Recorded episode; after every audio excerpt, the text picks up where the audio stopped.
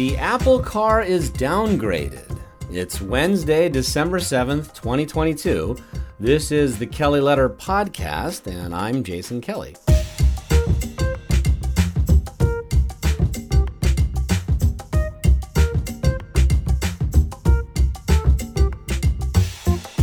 Back on August 31st, in season 1, episode 9 of this podcast, A Peek at the Apple Car, I spoke enthusiastically about Apple's vision for a fully autonomous car.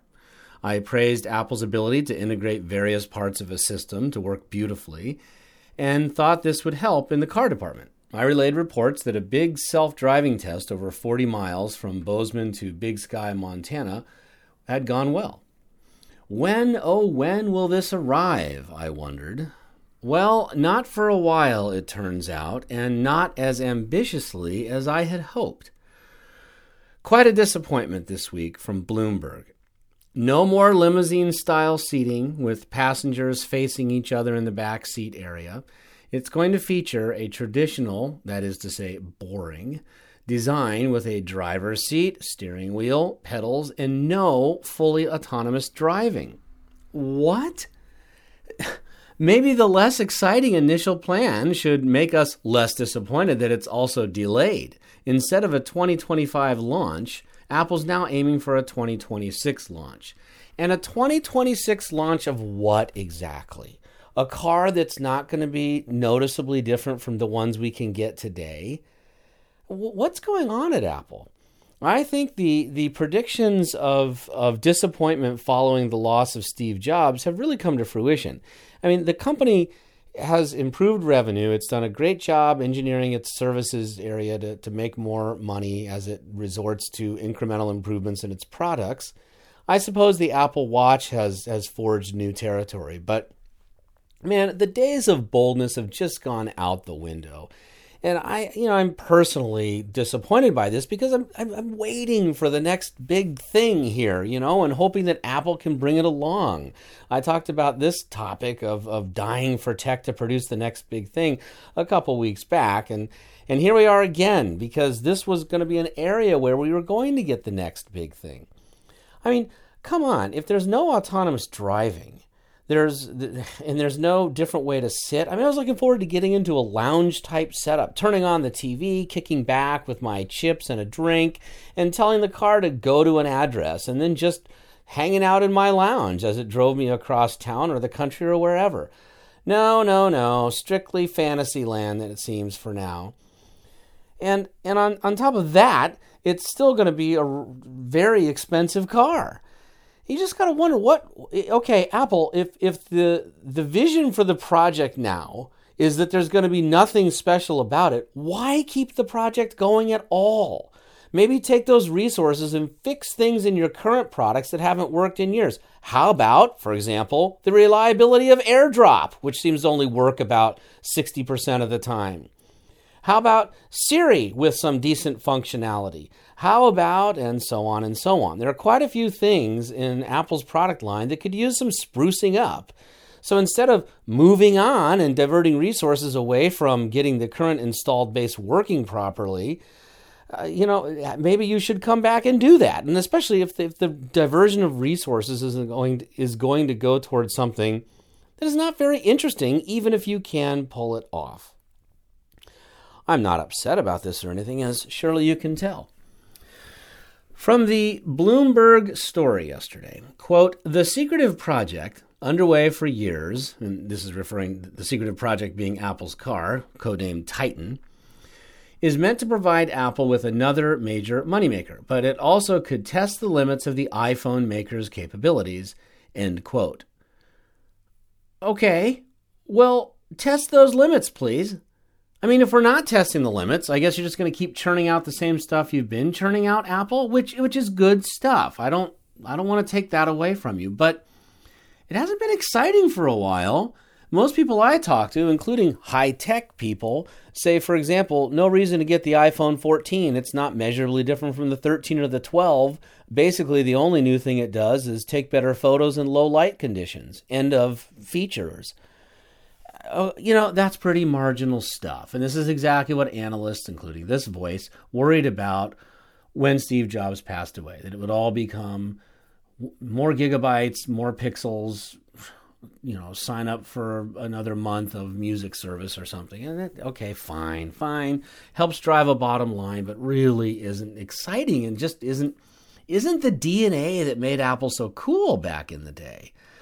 So, testing the limits of the iPhone maker's capabilities, yeah, I'm all for that. Why don't we do that? Why don't you push this sucker, Tim Cook? Apple's previous vision for the car was to offer level 5 autonomy, and that's the, the pinnacle of self driving technology, which no automaker has attained yet. That's true, but that's why this would be special. Apple would be doing something that the others haven't been able to do and prove its Appleness and prove why, why it's the top of the tech pack. Right? I mean, that's what would set it apart now we can just add this car to the recent list of disappointments from Apple. Where is the new Steve Jobs? Incremental improvement cannot cut it forever. This is such a drag to watch Apple turn into this.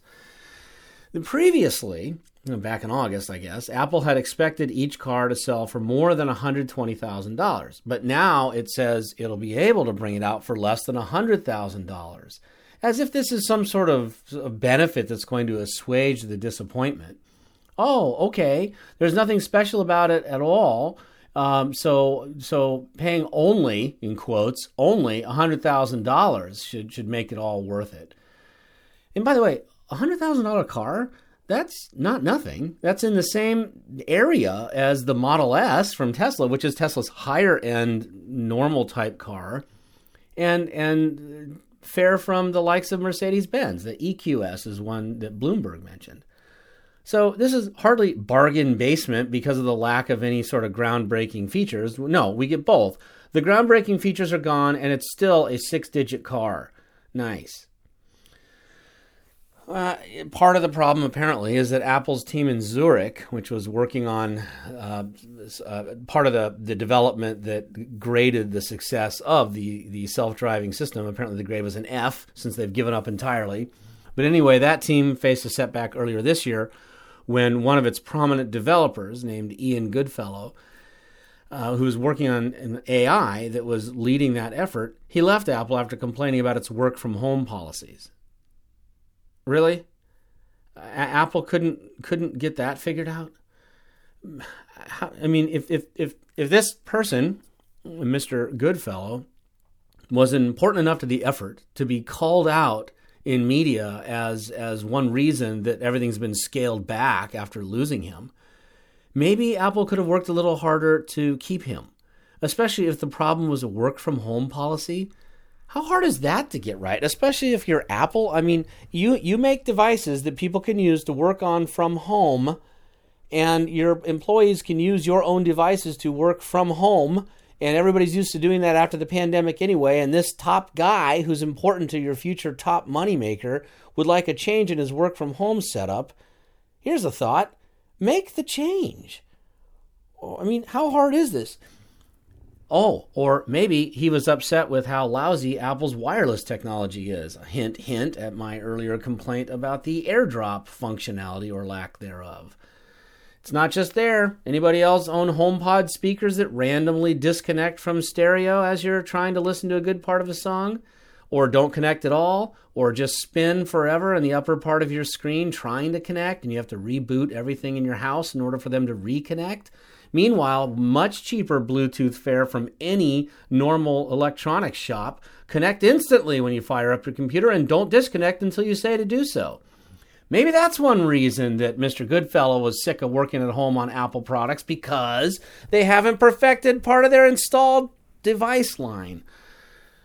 Although I doubt it, and that wasn't actually reported. I'm just grousing again. But come on how can you not get the work from home correct when you are Apple? You make products that are specifically for that kind of purpose. So, what else could it be? All right, it, it wasn't just the loss of Mr. Goodfellow. What else might it be? Well, there is some speculation going around the internet that this is highly suspicious timing. What is suspicious about it? Okay. Back on December 1st, Apple CEO Tim Cook had a very special guest over to the Apple campus to walk around and show off the high tech super ring over there. Who was that guest? None other than Tesla CEO Elon Musk, who tweeted that day Thanks, Tim Cook, for taking me around Apple's beautiful HQ with a panning video of a walkway around a pond. So, what happened there? Did uh, they just recently had a spat because Apple said they might shut down the, the Twitter app on the Apple Store if, if, if Elon Musk and his his team of Twitter people over there cannot control various types of speech on the platform. And Elon Musk hinted we'll go to war with Apple or make our own phone or something. And I mean, all that was bluster, of course. But I wonder if things were getting kind of hot between Apple and Tesla. And uh, Musk went over there and they worked something out. And part of it was, hey, why don't you scale back your car so you don't steal the thunder from my Model S? I, I doubt it, frankly. I doubt it. But it is sort of weird that uh, they're they're going to war a couple weeks ago, and then suddenly Tim Cook has Elon Musk over to Apple's campus, and then shortly thereafter, Apple's car gets basically crushed entirely when it's it's downscaled to the point of it'll be a year later, it won't have any of the cool things you were expecting, and it'll still be a rip-off price. Pretty good news for Tesla, I'd say, and coming shortly after Elon Musk made that trip around the pond over there. I know, it doesn't matter why this happened, why the car is collapsing before our very eyes, just that it did happen, and that it makes it hardly worth circling a date anymore for an Apple car debut. What?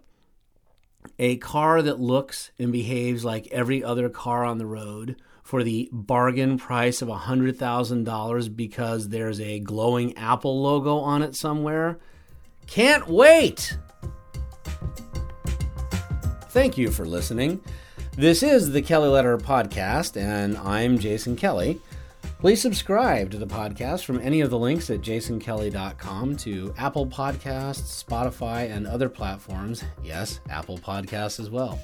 Oh, and did I mention I write an investing newsletter every Sunday? This is a great time to join the Kelly Letter, still near the lows of the year. Please become a Kelly Letter member today at jasonkelly.com to start your own market beating SIG plans.